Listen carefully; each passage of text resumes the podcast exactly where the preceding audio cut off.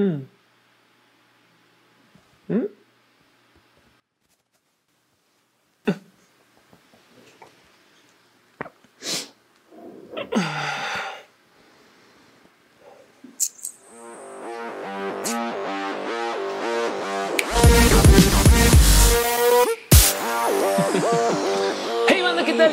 Pasona, la explicatriz, y sean ustedes bienvenidos a este canal de YouTube o a este espacio en Facebook donde hablamos acerca de tecnología, a veces de videojuegos, de la vida y donde nos damos cariño y amor semana con semana, donde nerdeamos a gusto y todos los sábados en la mañana tenemos batallas Pokémon en Game Boy hasta la muerte. Mentiras, hasta que nos desmayemos porque maestros Pokémon y donde hacemos esta sección mini roja, que es básicamente el levantar uno de los temas de lo que se discute en roja, mi show en vivo todos los lunes y lo empaquetamos aquí en este video para ustedes, para levantar un tema en un video y que sea fácil de compartir. Mini roja, roja to go. Este video fue editado por Elisa Sonrisas, la mejor transeditora del Internet. Chequen en redes sociales como Elisa Sonrisas. Déjenle un abrazo. Antes de arrancar el video de hoy, quisiera nomás preguntarles si de puro chance reconocen ustedes este sonido. Quizás más misteriosamente universal que el fierro viejo o que el sonido del güey que te afila los cuchillos aquí en la calle. Las alarmas de coche podría decir que son enteramente globales, que si lo piensan no tiene por qué ser tan estándar, porque este sonido suena así acá en Colombia, en Estados Unidos, por que más despierta la otra pregunta del y qué es lo que se supone que tengo que hacer yo cuando escucho el sonido, porque técnicamente es una alarma, lo cual quiere decir que quiere alarmar a la gente alrededor, supongo. Y entonces deja la duda de si debería de existir alguna suerte como de coordinación social o un pacto de vecinos y vecinas que cuando escuchemos ese sonido significa que hay que ir a atender el coche. No sé. De hecho, hasta la misma gente dueña de sus propios coches, pues no salen corriendo detrás de su coche cuando escucha la alarma, primariamente porque muchas veces no sabe que se trata de su propio coche.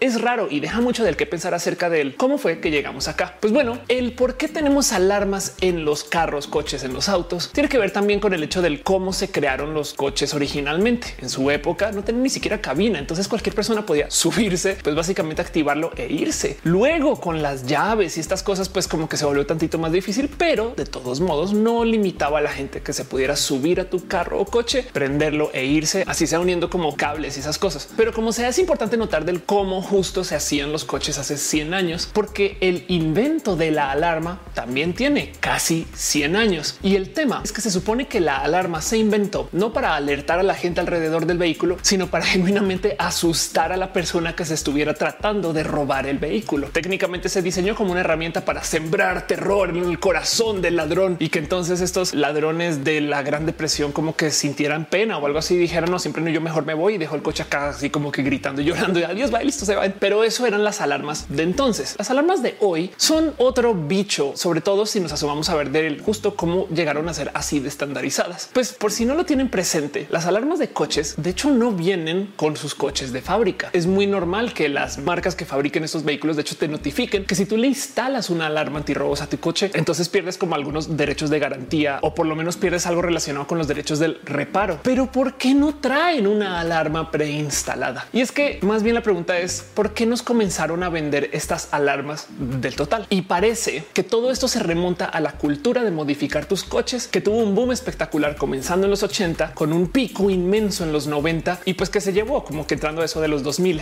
Porque si no lo han observado o no lo tienen presente, a eso de los 80 Estados Unidos se acercó económicamente hablando con Japón, motivo por el cual entonces comenzó todo este como boom cultural japonés en Estados Unidos que se vio muy reflejado en los medios. Piensen en esto. ¿Cuántas películas conocen con la temática de ninjas? Y ahora nomás pensemos en qué época salieron. I'm Turning Japanese, los ochentas. Y justo fue cuando comenzaron las empresas japonesas a vender en Estados Unidos y se acercaron con todos estos productos que eran orgullosamente japoneses. Y el tema es que esto le llevó a los mercados estadounidenses acceso a un sinfín de piezas y vehículos y cosas que venían de esta como cultura de la modificación que no era tan estadounidense. Esto fue lo que llevó a que luego se escribiera un famoso artículo en una revista que se llamaba Racer X, que hablaba acerca de la cultura de cómo los jóvenes estadounidenses modificaban coches japoneses con piezas que no se vendían ni siquiera para esos coches. Y entonces competían en las calles y le añadían cosas a los coches que no eran para nada relacionadas con el diseño del coche en sí, como luces de neón que apuntaban al piso, cosas que hoy en día ya como que normalizamos como las cosas que hace la gente, pero en ese entonces causó mucho shock porque técnicamente las empresas te daban los coches ya hechos con todo. Y si acaso tú le modificabas algunas cositas para mejorarlos, pero no los modificabas tanto y el que esta cultura hubiera llegado a Estados Unidos era hasta de muchos modos hereje. Racer X como artículo es muy famoso porque luego inspiró a una serie de películas que claro que sí conocen que se llaman The Fast and the Furious. Fast and the Furious 1 es una película que se trata acerca de ese artículo que se publicó de cómo vivía esta gente que modificaba sus coches. Y el tema es que la cultura de la modificación fue tan fuerte y tan presente que hasta comenzaron a diseñar coches pensando en que tú igual fueras a cambiar cositas. Tanto así que, por ejemplo, se hizo un estándar de industria del tamaño del espacio de la radio de tu coche, el famoso DIN, para que tú pudieras, pues sí, comprar tu coche normal y luego sacarlo y ponerle una pantalla plana con la que pudieras jugar PlayStation o alguna cosa así. Técnicamente el diseño del vehículo estaba hecho para que tú le metieras mano, para que lo pimpearas. Estas son cosas de los 90 y los 2000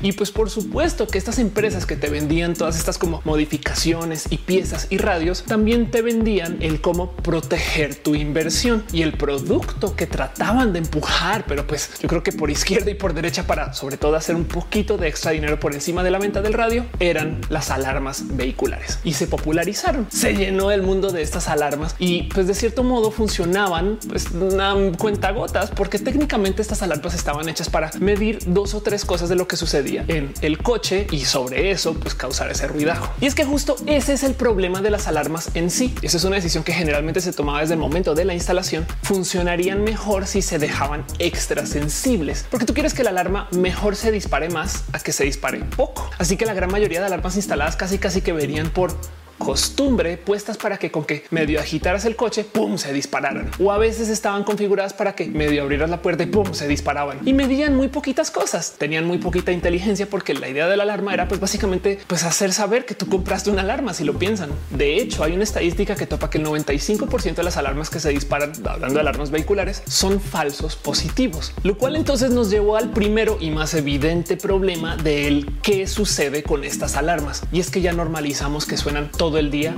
y por nada. De paso, eso también a veces pasa con esto de las alarmas antirrobo en locales y de pues también lo que sucedería si se dispara la alarma de una casa. Como que si lo piensan, ya nos acostumbramos a escuchar ese ruidajo y pues básicamente decimos un ya, ya que se calle. No podemos hacer nada más de todos modos, porque si tú te acercas al coche, capaz si te pones más en peligro. Y justo por esto es que hasta se volvió un peligro, porque luego salió a luz que una de las prácticas que se usan para robar coches es a propósito disparar la alarma para que sobre el ruido de esa alarma no se escuche cuando rompen la ventana, cuando están jalando cables o levantando y sacando cosas. Básicamente hacen que la gente diga, ah, bueno, ya se cayera y por escuchar la alarma menos va a atender el coche.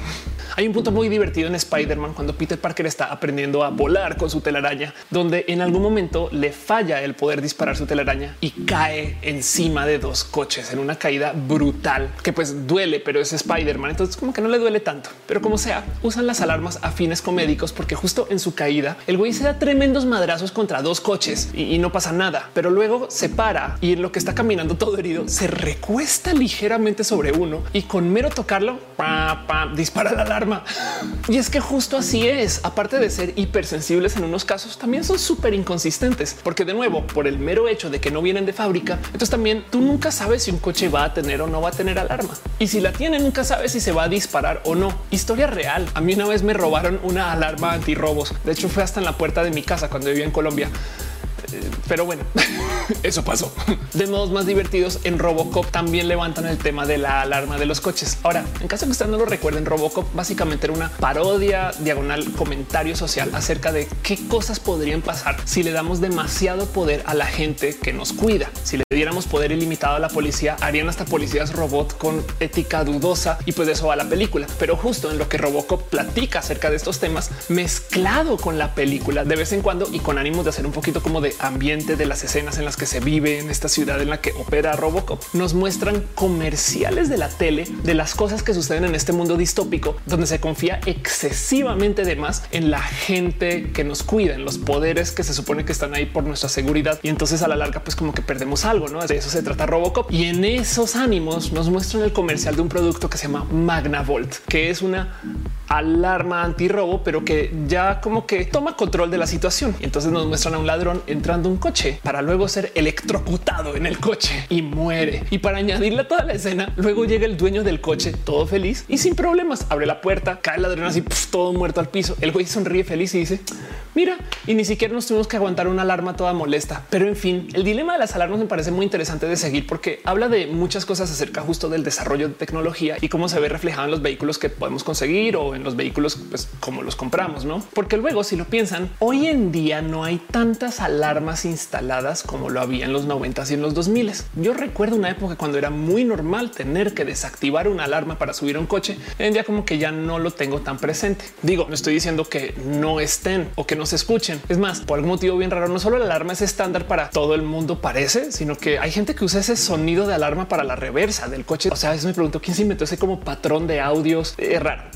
Pero el tema es que parte del motivo por el cual los coches de hoy no tienen tanta necesidad de trabajar con esos sistemas de alarma es porque primero que todos los coches de hoy ya no le hablan a la cultura de la modificación del coche, como que ya no es tan fácil cambiar tu radio sin hacer un desmadre de circuitos y cables y estas cosas. Y entonces, de cierto modo, mucha gente no lo hace a menos que de verdad lo quiera hacer. Y por consecuencia, entonces no pasamos por estos como vendedores de alarmas. Y del otro lado, los coches de hoy son inteligentes. A eso de los 2000, el gobierno federal estadounidense, de hecho, obligó a todos los fabricantes vehiculares a instalar un protocolo general de comunicación entre como que todos los sistemas del vehículo. Se llama OBD, Onboard Diagnostics. Y básicamente es un sistema bajo el cual el sistema de inyección se puede hablar con el sistema de aire acondicionado, que se puede hablar con las puertas del coche. Por consecuencia, entonces hay una como computadora central que sabe más o menos qué es lo que está pasando con el vehículo. Y si bien pues cambian los estándares según los modelos del coche, el protocolo es estándar. Y entonces ahora sí podemos tener sistemas que sean bastante más inteligentes que solamente una alarma que se dispare cuando alguien, por ejemplo, abre una puerta. Pero luego la otra cosa que permitió el tener coches con OBD es el que ahora se pudieron ofrecer llaves inteligentes que tuvieran lectores RFID. Entiéndase, estas llaves todas gruesotas que ya conocemos que son las llaves de los coches de hoy, de hecho son pequeños receptores de radiofrecuencia que permiten que el coche tenga un sistema donde solamente puede arrancar el motor si esa llave está por lo menos cerca al coche. Y sí, a veces lo diseñan de tal modo que la llave tiene que igual funcionar con una llave física, pero lo que hay que entender es que el inicio del coche no se puede dar si la llave que funciona con su radiofrecuencia no está ahí. Y gracias a que los coches ahora tienen esta computadora central, hay modos de medianamente inferir exactamente qué es lo que quiere hacer la persona que está pues ahí en el coche. O sea, por más que le mueva los cables, si la llave no está ahí cerca, no va a poder activar para nada el motor. En otras situaciones, en un coche que no tuviera comunicación entre, por ejemplo, el motor y la puerta y, la situación actual del vehículo, pues entonces como que podrías como que sobresaltarte las cosas y simplemente actuar el motor sin que la llave del coche estuviera necesariamente adentro, cosas así. Pero ya con un esquema OBD puedes hacer cosas sofisticadas como saber si la persona abrió la puerta para entrar al coche y luego insertó la llave y luego de que insertó la llave validó con el sensor pues, de radiofrecuencia y entonces ahora sí podemos decirle al motor que le pase gasolina a los inyectores. Pero eso entonces se tiene que programar. Y si es verdad que el tener este tipo de tecnologías ha hecho que la vida le sea mucho más difícil a la gente que quiere robar vehículos. Y pues eso es como cosa de los 2000, porque estas llaves conocemos hace rato. En las cosas de considerar de este sistema es que ahora por consecuencia podemos como determinar como niveles de acceso, que es por ejemplo cuando hacen como una como llave de ballet, que es una llave física, pero no tiene el lector de radiofrecuencia. Y entonces se le puede, por ejemplo, dar permiso a la persona que mueva el coche tanta distancia y como que a tal velocidad, pero no se lo puede llevar de paseo eternamente porque necesita que la llave con el lector de radiofrecuencia esté ahí cerca para que pues, se le dé acceso a todo. Digo, esto también sucedía antes en que, por ejemplo, tú podrías tener un coche que tuviera una llave para prender el coche y otra para la cajuela. Entonces, pues tienes como niveles de permisos diferentes, no según la llave. Pero en un coche moderno, las cosas que puedes hacer son pues impresionantes a comparación. Por ejemplo, los sistemas inteligentes de los coches de hoy te permiten tener acceso a un buen de dispositivos del coche en sí. Uno de esos, por ejemplo, el literal poder prender o apagar el coche de modos remotos desde una aplicación que puede ser muy útil si tú quieres que, por ejemplo, tu coche tenga, no sé, el motor caliente cuando estés en el clima frío y estas cosas. Pero también como tenemos tecnología GPS, esa misma aplicación te puede decir dónde está el coche en cualquier momento. Fin. Y ni hablar de cómo no es para nada difícil instalar cámaras en el coche, sensores varios y tener todas esas lecturas desde una aplicación y saber exactamente qué está pasando en cualquier momento. Esto se puede instalar hoy en básicamente cualquier coche. Bueno, coches modernos que tengan justo esta tecnología OBD2 que está ahí desde como el 2006, y mal no estoy 2007. ¿Me entienden? Y pues por supuesto que no se puede hablar de esto sin dejar de lado a la gente chida de Tesla, que tiene una cosa que se llama Summon, donde tú puedes llamar al coche y que él solito salga de su espacio de estacionamiento y se dirija a ti, como que de cierto modo es el ballet automatizado y lo que hace el mendigo es que solo sin piloto sabe a dónde ir, sabe dónde estás y sabe cómo navegar la vía. De hecho, hay una historia bien divertida de cómo en algún caso en particular en Estados Unidos alguien haciendo uso del Tesla Summon llamó a su coche y sin querer el vehículo se pasó un alto, porque tengo entendido que el tema es que ese alto no estaba registrado en la base de datos o algo así. Pero en Estados Unidos, donde estas cosas le importan mucho, por ejemplo, a la gente de la policía, justo se acercó una patrulla para detener vehículo y multar a nadie porque no había nadie manejando. Deja de hecho la duda a quién le pertenece a Elon Musk, a Tesla o al dueño del coche.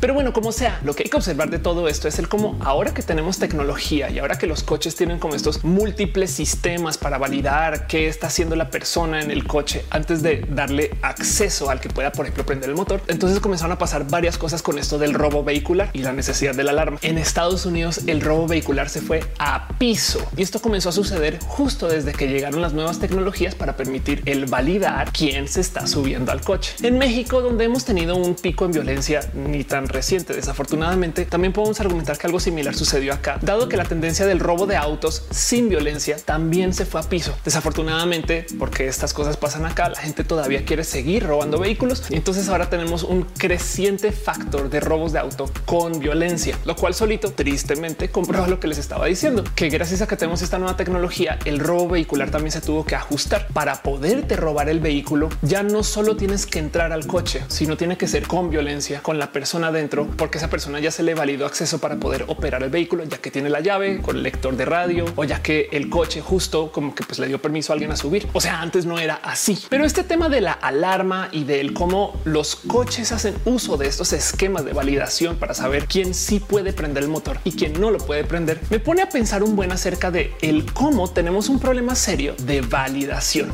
Y lo digo porque dejando de lado la chida tecnología de Tesla y el cómo podemos decirle a nuestros coches yo soy quien soy, por consecuencia yo puedo activar este coche. Eso es un problema general con toda la tecnología que operamos. Nuestros celulares tienen que hacer todo tipo de maromas para descifrar que nosotros somos quienes somos y nuestras computadoras también. Y el estándar que adoptamos en tecnología por fuera de lo vehicular es hacer uso de esto que conocemos que se llaman las contraseñas. Y no sé si se han sentado a pensar en la cultura del password y el dónde estamos, porque si le dan dos vueltas unos 10 o 20 minutos es muy fácil percatarse del cómo nos pintamos contra una pared con esto de la seguridad vía password y contraseñas, dado que si bien las passwords primero eran solamente como una pequeña palabra para poder identificar que nosotros somos quienes somos, porque tú das tu nombre o tu usuario y una contraseña y ya con eso, hoy en día pedimos esta cultura de contraseñas que nos pide símbolos raros y todo tipo como de mezclas y reemplazos de caracteres para que las palabras que usemos no sean palabras. Es que en computación esto responde a la presión que nos genera el software que usan los hackers para tratar de ganar acceso a sistemas. Básicamente lo que hacen estas personas es lo siguiente. Generan un programa que agarra un diccionario e intenta palabra por palabra con tu mismo usuario hasta que le atine algo, a veces letra por letra. Eventualmente le va a llegar si le dan el tiempo suficiente. Un administrador de sistemas competente pues no permitiría que alguien haga más de cinco intentos, por ejemplo. Pero como sea, si tú consigues un sistema que te deja hacer intentos infinitos, con el tiempo suficiente vas a poder probar tantas palabras que le vas a atinar a esa palabra en particular que esa persona eligió. Entonces los expertos de computación decidieron en algún momento que lo mejor que se puede hacer es no usar palabras de diccionario, ni siquiera usar palabras que sean comunes.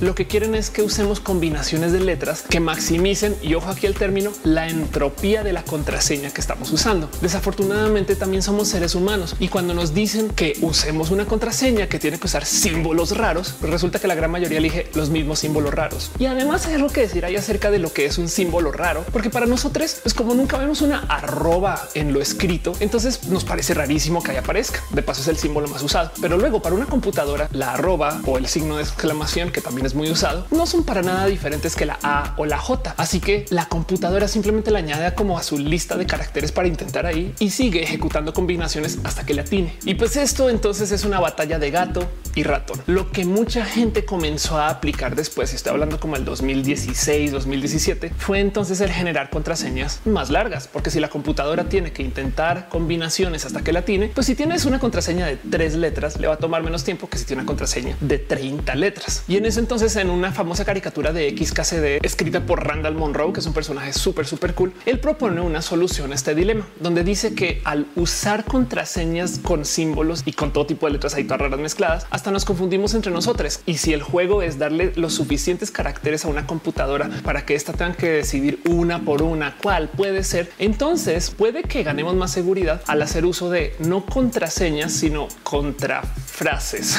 o sea, passphrases. Entiéndase, en vez de tener una contraseña que sea como aluche escrita con el 4 donde va la A y una arroba al final, más bien lo que hacemos es tener 10 o 4 o 6 palabras que nos hagan sentido, pero que estén todas juntas. Entonces, al concatenar caballo, zanahoria, pastel, cumpleaños, felicidades, técnicamente tenemos una contraseña tan larga que a cualquier computadora le va a tomar mucho tiempo descifrar carácter por carácter. Ahora, como les decía, esto fue como eso el 2016-2017 y se volvió tan popular en parte por XKCD que luego la misma gente que hace este software que se sienta a probar carácter por carácter, pues decidió también añadir la capacidad de que pruebe con combinaciones de palabras, lo cual quiere decir que desafortunadamente el que se haya popularizado esta técnica de alta seguridad ya no aplica porque el gato y el ratón. Hoy en día, capaz si nuestro problema más difícil con el tema de las claves es el hecho de que la gente rehúsa claves y por consecuencia, entonces, si tú logras conseguir la clave de una persona en un espacio donde sea medianamente vulnerable, capaz si tienes acceso en otros lugares, que es una lástima, porque es que la verdad es que el hecho de tener que administrar claves en general es un poco tedioso. Hay gente que genuinamente no sabe qué hacer con sus 30 o 40 claves y a veces las tiene escritas ahí en post-its pegadas al lado de la computadora, lo cual es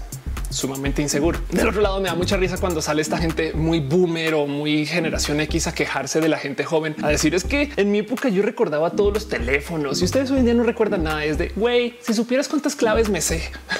y además, si lo piensan, las claves son combinaciones alfanuméricas largas a comparación de aprenderse teléfonos de, pues no sé, del 1997, que además eran como de siete dígitos cada uno. Suena más simple. güey. Pero bueno, el caso es que el tema de claves es un tema y lo digo porque justo el problema que estamos enfrentando realmente es un problema de validación de usuario. Eres tú quien dices que eres, porque en caso que sí lo seas, te doy acceso. Lo mismo que el coche. Ahora, afortunadamente, nuestras computadoras, cuando no conseguimos acceso, no se ponen a gritar a los cuatro vientos alerta, alerta para ver si alguien hace algo, pero sufren el mismo problema de no saber a quién sí darle acceso y a quién no darle acceso. Las empresas en sí también se pintaron contra una esquina con el tema de la seguridad por clave, porque el mero haber adoptado ese sistema de usar claves para entrar a sus websites, entonces ahora tienen que dar soporte sobre ese sistema sistema. Y créanlo o no, el tener gente dispuesta a atender a las Karens del mundo por llamada para ayudarles a entrar a su servicio de correo o a su cuenta de Microsoft y Skype tiene un costo porque tienes que uno contratar a estas personas, capacitarlas y luego tenerlas ahí sentadas esperando a que le marquen y le digan no es que no sé cómo restablecer mi contraseña. Un costo millonario. El confiar en el sistema de claves a nivel empresarial es caro. Así que pues obviamente hay gente que está tratando de revolucionar este sistema de cómo te validas tú contra las computadoras o contra el software que usas porque en últimas este problema pues puede ponerse peor si las computadoras se vuelven tan listas y tan inteligentes que pueden ya adivinar cualquier clave sin importar lo complejas que sean o lo largas que sean. Pues tenemos un problema muy, muy serio. Y entonces el futuro de la autenticación es tratar de aplicar una metodología que se llama seguridad multifactor, donde lo que buscan las empresas es más bien tratar de buscar que tú te autentiques con una combinación de factores que comprueban que tú eres tú. Factores que van así. Te presentas con algo que tú sepas que es tu contraseña, algo que tú tengas, que es tu token o tu número de identificación o algo que te hayan entregado previo a tu sistema de hacer login. Y la última es algo que tú seas, que básicamente es una medida biométrica, tu aliento, un escaneo de cómo se ve tu rostro, cualquier cosa de algo que sea enteramente tuyo. Y para rematar, digamos invisible en este sistema multifactorial, el mero hecho de que te tengan que tomar una medida biométrica para que tú compruebes que traes algo que eres tú, también comprueba que tú estás ahí ingresando la información, cosa que ahí donde lo ven, pues es bien importante porque en últimas los otros dos factores podrían ser robados por alguien. Alguien encontró tu token en el piso y por motivos de la vida capaz y tiene tu contraseña. Y es por esto que las empresas, por ejemplo, detrás de no sé, manufacturas celulares o las fábricas que están haciendo computadores están corriendo para encontrar sistemas y métodos y esquemas para poder levantar información biométrica y entonces así hacer sistemas inteligentes para que tú puedas validarte contra el software. Por eso es que nuestros celulares tienen escaneo de rostro o te te leen la huella dactilar o buscan el que tú puedas comprobar de más de un modo que tú seas tú, algo que tú sepas, algo que tengas, algo que tú seas. Por ejemplo, en esto del algo que tú tengas, no necesariamente tiene que ser un generador de claves vía token, como pues pasa con los bancos a veces. Muchas veces hay una cantidad de websites que aplican esto de enviarte, por ejemplo, un mensaje de texto. Ahora, tiene que dejar ahí en dicho que los mensajes de texto no son tan seguros como podrían serlo. Así que hay esquemas para cómo darle la vuelta a eso. Una de estas cosas que aparecieron hace como un año o dos, que se volvieron muy populares, más bien existían desde hace rato, pero se volvieron populares hace un año o dos, es el uso de llaves U2F, que básicamente son generadores de códigos únicos que funcionan en paralelo con tu ingresar la clave, pero que de cierto modo piden que al ingresar la clave compruebes que tú estás en esa computadora, que tú tienes la llave que ya fue autentificada con tu servicio y que para rematar no solo genera una clave única para hacer login aparte de tu contraseña, sino que tú aprietes un botón que comprueba que tú estés ahí. Las llaves U2F son bien seguras, pero también tienen el problema que pues capaz si la pierden y entonces pierden acceso a sus cosas. Ya saben, el tener objetos físicos siempre es un problema, pero si quieren cuidar su seguridad, echen una miradita. Pero bueno, volviendo al tema justo del verificar que tú eres tú contra nuestro software, este problema yo creo que puede tomar aristas tecnológicas muy interesantes de observar, porque primero que todo este cuento del tener un dispositivo para mí nunca ha sido nada nuevo. De hecho, hace muchos años yo me acuerdo de tener una de estas como llaves que se conectan con una llave USB y que tú tienes como que colgada contigo, que funciona como por radiofrecuencia, que permite que en el que tú te pares de la computadora y te alejes, automáticamente la bloquea. De paso, si usted no tiene la costumbre de bloquear su computadora cuando se alejan de ella, cambiemos eso. Pero bueno, lo digo porque estos dispositivos los tenía yo en el 2006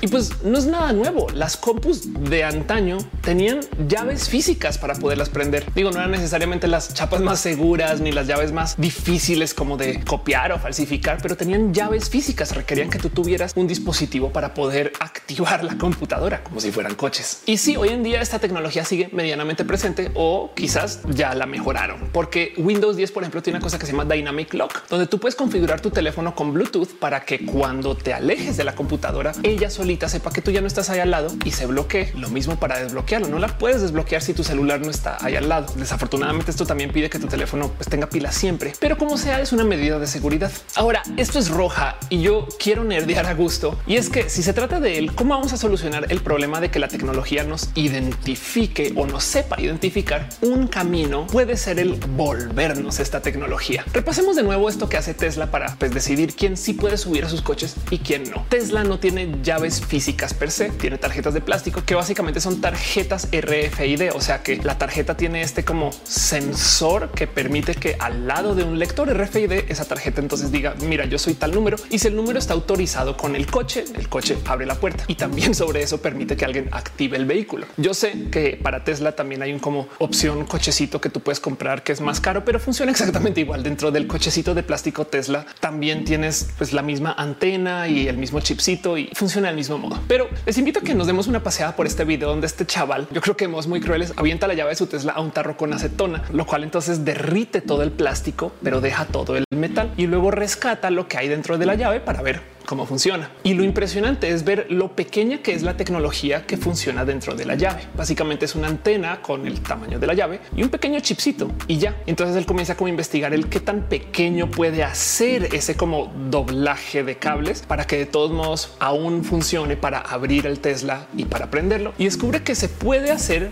bien pequeño. Ahora el motivo por el cual revisito esto es porque al final del video hace una sugerencia bien interesante que me llama mucho la atención, donde él dice si se puede hacer así de pequeño, entonces no sería chido implantarse la llave en la mano para que entonces tú puedas con tu mano solita abrir tu coche y activarlo y puácatelas. Sale a luz lo chido que es el potencial futuro de la validación contra dispositivos si tomamos en cuenta el que podemos hacer estas cosas. Y lo digo porque ya hay gente que se está implantando chips RFID para abrir puertas. No es sino darse 10 segundos de buscar en YouTube y te puedes topar con gente que está haciendo implantes subcutáneos de chips, que son además unos chips que son como el tamaño de un granito de arroz para permitirse hacer uso de varios dispositivos. El tema es que como el chip está adentro de ti, pues automáticamente valida que tú eres tú, porque ese chip ahora te representa a ti. Digo, en Suecia ya explotó este tema y al parecer ya es como cultural el que la gente se busque poner chips subcutáneos para pues darle este tipo de uso. Del otro lado también hay gente que se está implantando chips para guardar, por ejemplo, su billetera de Bitcoin o datos muy, muy, muy personales que quieren que siempre estén con ellos y ellas. Pero si esta tecnología les parece totalmente nueva, solamente les quiero invitar a que consideren que esto ya existe, por ejemplo, para mascotas desde hace mucho, mucho, mucho tiempo. Si ustedes no les han ofrecido un chip para su perrito o gato, es muy probable que sus amigos o cuates o veterinarios ya lo hayan hecho con sus mascotas. O sea, esto no es para nada desconocido. Y el tema aquí es que hay que tomar en cuenta que el motivo por el cual esto funciona es porque justo estos chips son chips pequeños. ¿Cómo lo logran? Pues bueno, hay que entender un poquito del cómo funciona la chita tecnología del RFID.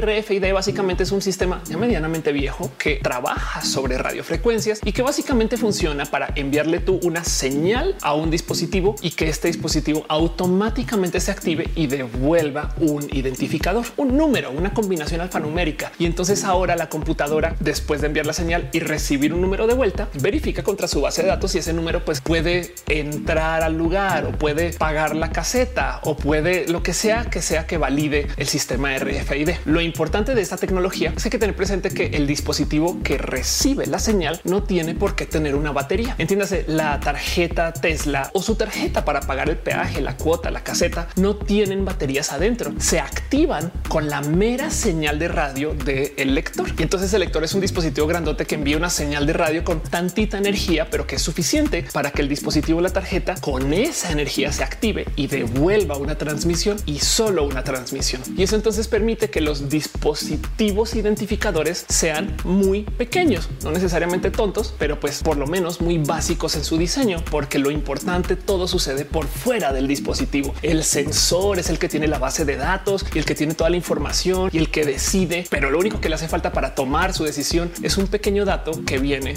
en la tarjeta. Y entonces esta naturaleza de tener identificadores tan simplificados se presta para hacer aplicaciones muy divertidas. Por ejemplo, hace nada Nintendo no tuvo ningún problema con incluir amigos en una caja de cereales, donde el transmisor RFID que tú leías con tu sensor del Nintendo Switch era tan pequeño que cabía en el cartón de la caja de cereal. Y algo que decir hay acerca de la economía de estos dispositivos RFID que se pueden incluir en una caja de cereales y que no hace que la cosa sea groseramente cara. De hecho, en una época se platicaba de cómo la tecnología RFID podría en potencia reemplazar a los lectores de códigos de barras, ya que los lectores piden que alguien pase una máquina enfrente de algo que está impreso, mientras que el RFID pide solamente que estén medianamente en la misma vecindad. Así que tú al mero levantar una caja, por ejemplo, en la tienda, ya el súper podría saber que tú hiciste eso porque ya no está como en el anaquel y entonces podría, no sé, de una irte cobrando o algo así. Pero como sea, de todos modos, los códigos de barras se siguen usando aún hoy y más bien la tecnología RFID se acabó aplicando como a nivel bodegas y estas cosas para saber que las cosas se están transportando. No es más.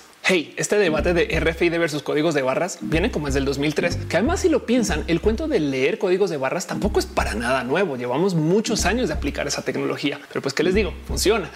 Y entonces volvamos justo a esta práctica del implantarse chips para que puedas entonces tú abrir puertas y hacer estas cosas. Al parecer funciona y funciona muy bien. Y hay gente que se lo está implantando como con tanta frescura que hasta por dejar en dicho, estos chips hoy en día ya ni siquiera requieren de alguien con entrenamiento en medicina para poderlos poner. Digo, todavía quien los pone trabaja como con modificadores de cuerpo y gente que igual estudia tanto de medicina, pero que no necesariamente tienen un grado en medicina para ponerte estos chips. Son así de simples y justo como no tienen que portar batería alguna, los puedes tener en tu cuerpo por mucho tiempo sin problema. Siempre y cuando estén bien puestos, pues ahí se pueden quedar. Ahora ese tema me llama mucho la atención porque existe este rumor de que supuestamente con la vacuna del coronavirus te van a colar un chip sorpresa para que tú puedan rastrear y sepan siempre dónde estás y otras cosas milagrosas que le pues cuelgan a la supuesta existencia de este chip, donde primero que todo el hecho de que por sorpresa pongan un chip en la vacuna del COVID deja mucho que decir acerca del entendimiento de cómo funcionan estos chips, porque esos chips no pueden tener baterías y de hecho no son tan pequeños como para entrar en una jeringa de vacuna de coronavirus. Me explico. O sea, como que también grano de arroz es grande.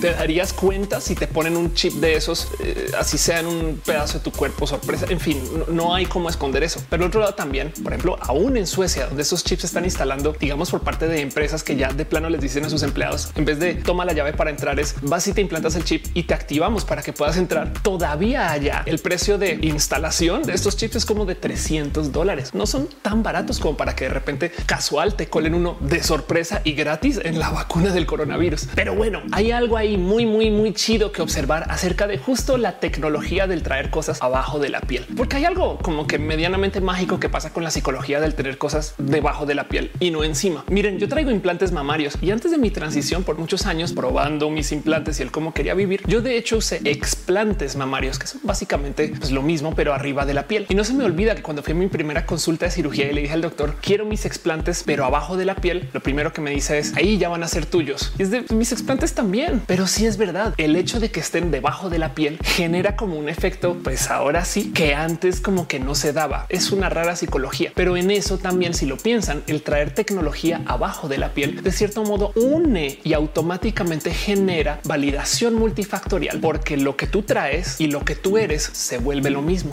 Y es que hay un sinfín de cosas que se pueden trabajar de modo subdermales. Es muy interesante de observar. Por ejemplo, no solo tienen que ser chips, hay gente que está trabajando tinta que puede exhibir propiedades diferentes según pues, el entorno que le rodee. Por ejemplo, acá nos están mostrando un potencial tatuaje que hace uso de una tinta específica que cambia de color cuando te expones a demasiada luz ultravioleta, lo cual quiere decir que técnicamente podríamos tener un pequeño medidor como en el brazo o en la mano que nos deje saber si nos vamos a quemar o insolar antes de que nos quememos o insolemos. Chido, ¿no? Estas mismas personas de paso desarrollan un sinfín de tatuajes o de desarrollos subdermales con tintas múltiples que se prestan para poder tomar medidas del ambiente, como medidas de pH, medidas de calidad del aire, medidas de hidratación o de piel reseca. Vean nomás como estos tatuajes que yo sé que aquí los están mostrando en una piel temporal, sticker, quitapón, porque pues es una demo. Cuando lo mojas, cambia de color. Imagínense tener una serie de marcas o tatuajes o rayitas en tu brazo que sean como tu panel de control con el cual sepas si has estado demasiado tiempo al sol. Hey, unos de estos pueden medir cantidad de alcohol en la sangre. Capaz si tú podrías saber si ya es suficiente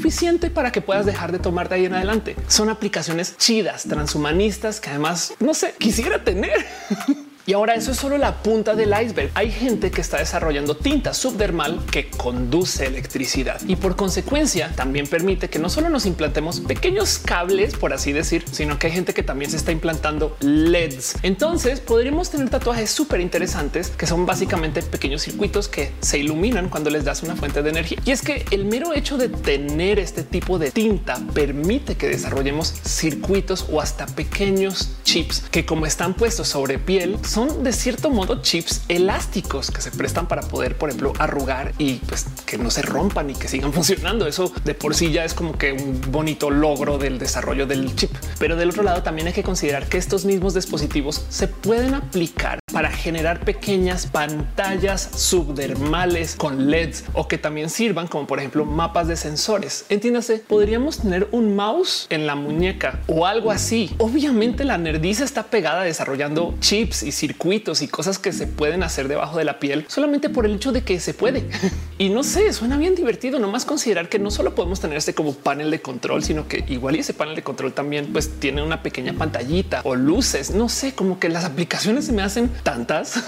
y lo digo porque justo la tecnología subdermal la conocemos hace mucho tiempo y ya muchas personas la normalizaron porque se están escandalizados ahorita porque hay gente que se está implantando chips. Pues hay que considerar que hace muchos años existen, por ejemplo, anticonceptivos subdermales Entiéndase pequeñas capsulitas químicas que a lo largo de un año simplemente van pues produciendo eso que pues genera este factor anticonceptivo y entonces no tenemos que tomar pastillas, no tenemos que ponernos inyecciones, simplemente traemos esa canulita ahí adentro y listo, dejamos que eso corra pues, a lo largo de un año o más. O del otro lado hay gente que está desarrollando monitores de glucosa continuos que corren debajo de la piel y que nos dan permiso de, por ejemplo, no estar pinchándonos el dedo a cada nada para tomar una medida con esos dispositivos que pues, usa la gente hoy. Simplemente con un lector de ese mismo monitor que tenemos de modo subdermales y una app podríamos estar leyendo nuestra sangre constantemente. No suena chido eso. Digo, porque esas son las cosas que trabaja la medicina de la ciencia. Pero la verdad es que el tener desarrollos subdermales existe también desde hace mucho tiempo y capaz si los conocen si ustedes tienen algún amigo que venga del mundo de la modificación corporal o si ustedes han hecho alguna modificación corporal, una perforación, un tatuaje, porque en esta cultura también se maneja justo el ponerse implantes, que pues es básicamente el meterse debajo de la piel,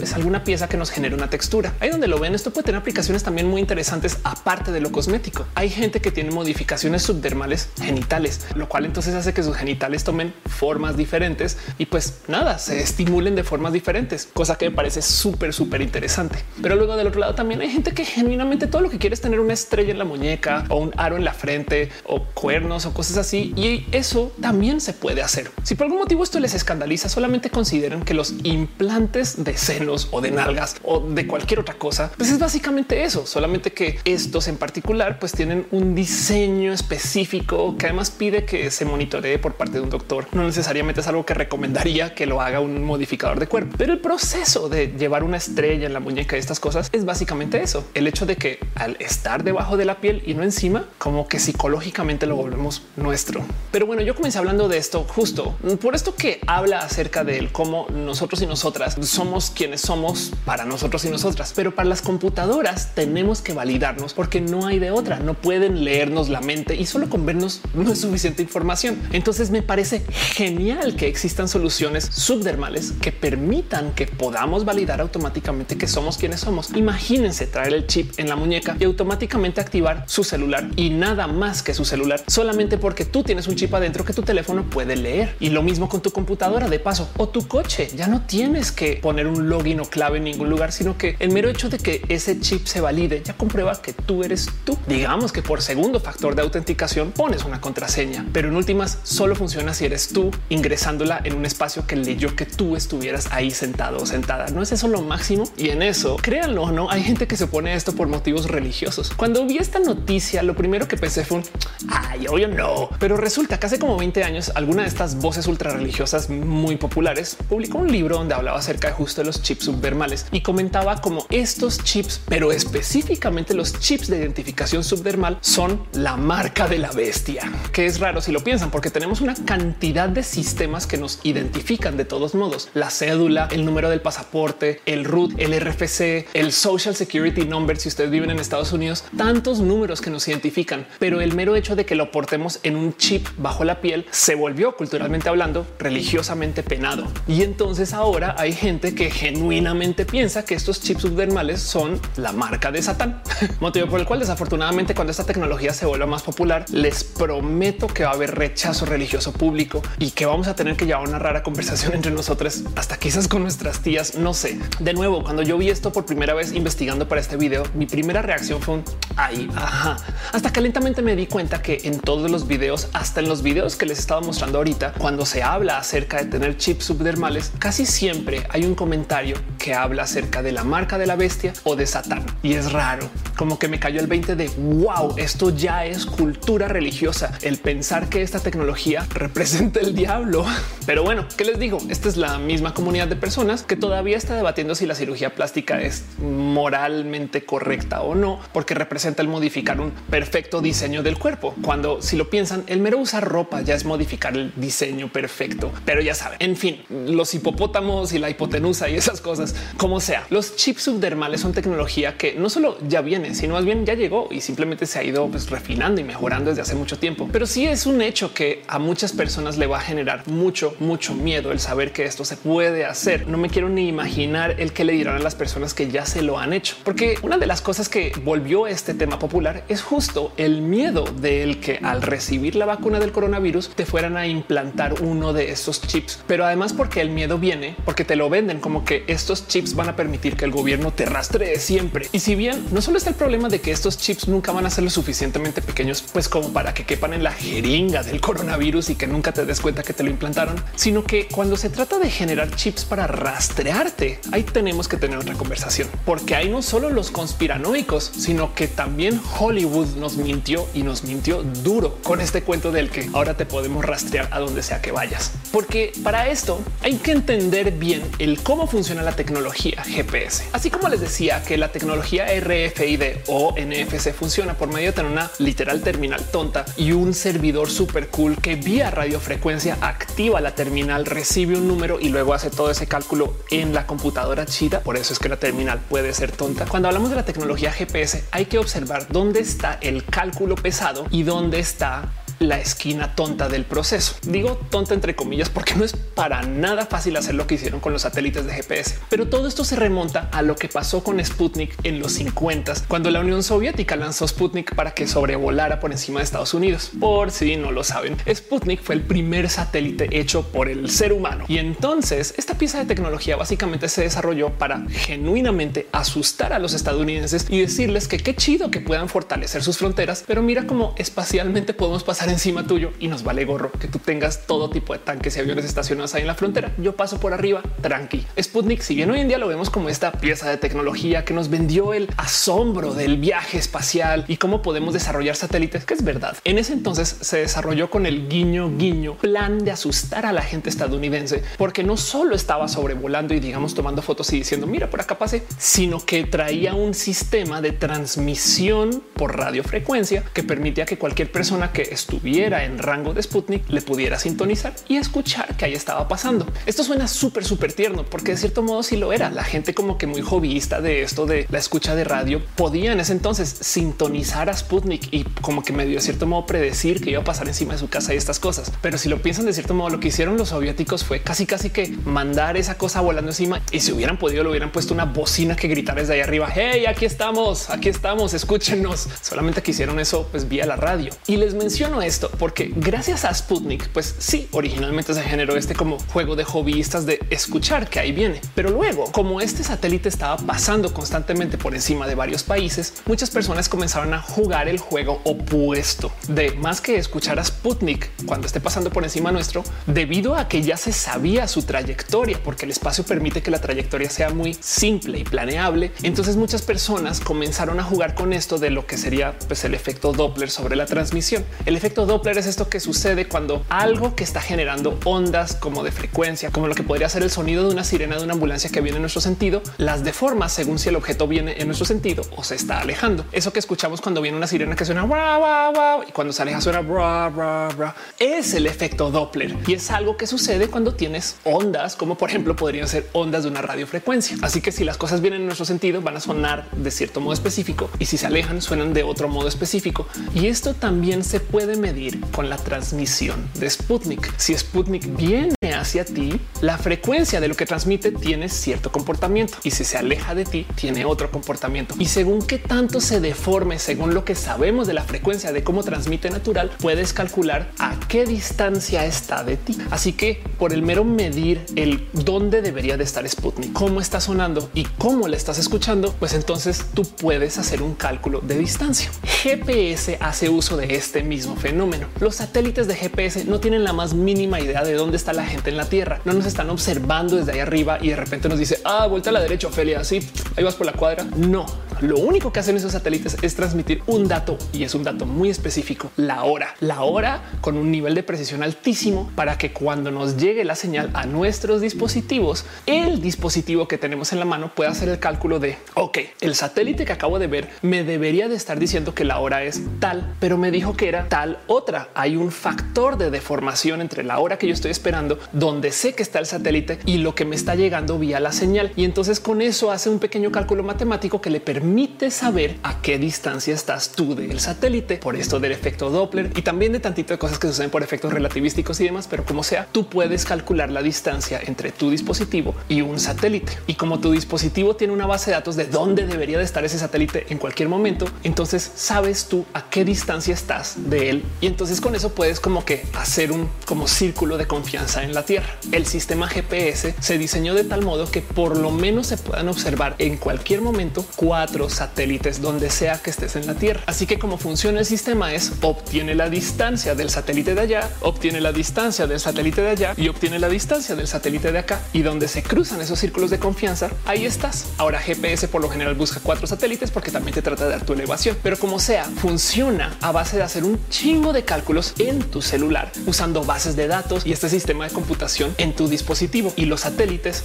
son tontos, solo transmiten la hora y ahí se quedan. Y ya. Esto es súper importante de saber si existiera algún modo para que tuviéramos un chip debajo de la piel que le reporta al mundo dónde estamos y estas cosas. Entonces hay que considerar que a diferencia del chip RFID, los chips GPS, como los muestran en Hollywood, tienen que hacer lo siguiente. Primero que todo necesitan tener una antena lo suficientemente buena como para que desde el chip pueda entonces buscar esos mínimo cuatro satélites. Esa antena de entrada no puede ser pequeña. Digo, puede ser pequeña, pero no tamaño chip pequeño. Y luego, para rematar, tiene que al recibir esas señales hacer un cálculo, para lo cual entonces necesita energía, lo cual quiere decir que ese chip GPS tiene que tener una batería y no solo tiene que tener una batería, también tiene que tener un procesador y lo suficientemente bueno como para que cuando escuche las señales diga, ok, ya sé que tengo que hacer este cálculo y además con la suficiente velocidad para que en lo que tú vayas en un coche a 80 kilómetros por hora, pues no se pierda el dato y se ponga viejo, por ejemplo. Pero esperen, ahí no para la cosa. También tiene que tener algún dispositivo de almacenamiento porque tiene que tener una base de datos que le diga uno cómo hacer el cálculo,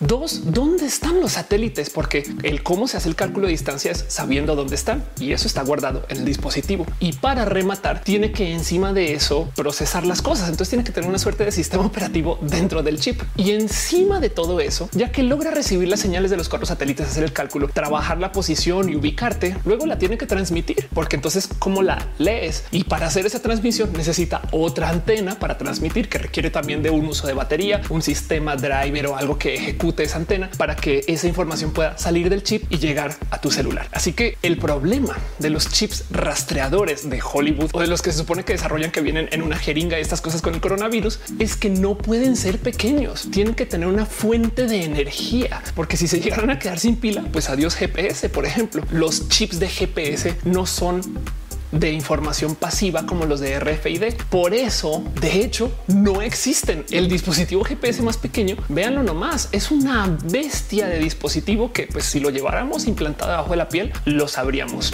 Pero hey, esa es la tecnología de hoy. Hay algo ahí que viene ahorita de futuro y ya saben que me gusta futurología de cómo pues resulta que hay gente que está tratando de solucionar el problema de cómo tener baterías subcutáneas. Y el problema de la batería subcutánea es que es un tema sensible. Las baterías son químicas, lo cual quiere decir que si, pues por ejemplo, guardáramos una batería normal en un dispositivo que está tan bien sellado que nos permitiría tener la batería dentro por X o Y motivo, pues igual pediría que la reemplazáramos a cada rato o que la pudiéramos cargar. Y además imagínense el riesgo de traer una batería rota y derramando líquido que puede ser potencialmente muy dañino y adentro del cuerpo. Qué desmadre. Y para añadirle este problema, si la batería tiene que mantener una carga, pues digamos que significativa para poder, no sé, mover algún dispositivo serio, pues no puede ser una batería pequeña. Así que para rematar, no solo necesitamos desarrollar una batería que no sea tóxica, que mantenga carga y que permita que no la tengamos que cambiar a cada rato, sino que también tiene que ser flexible.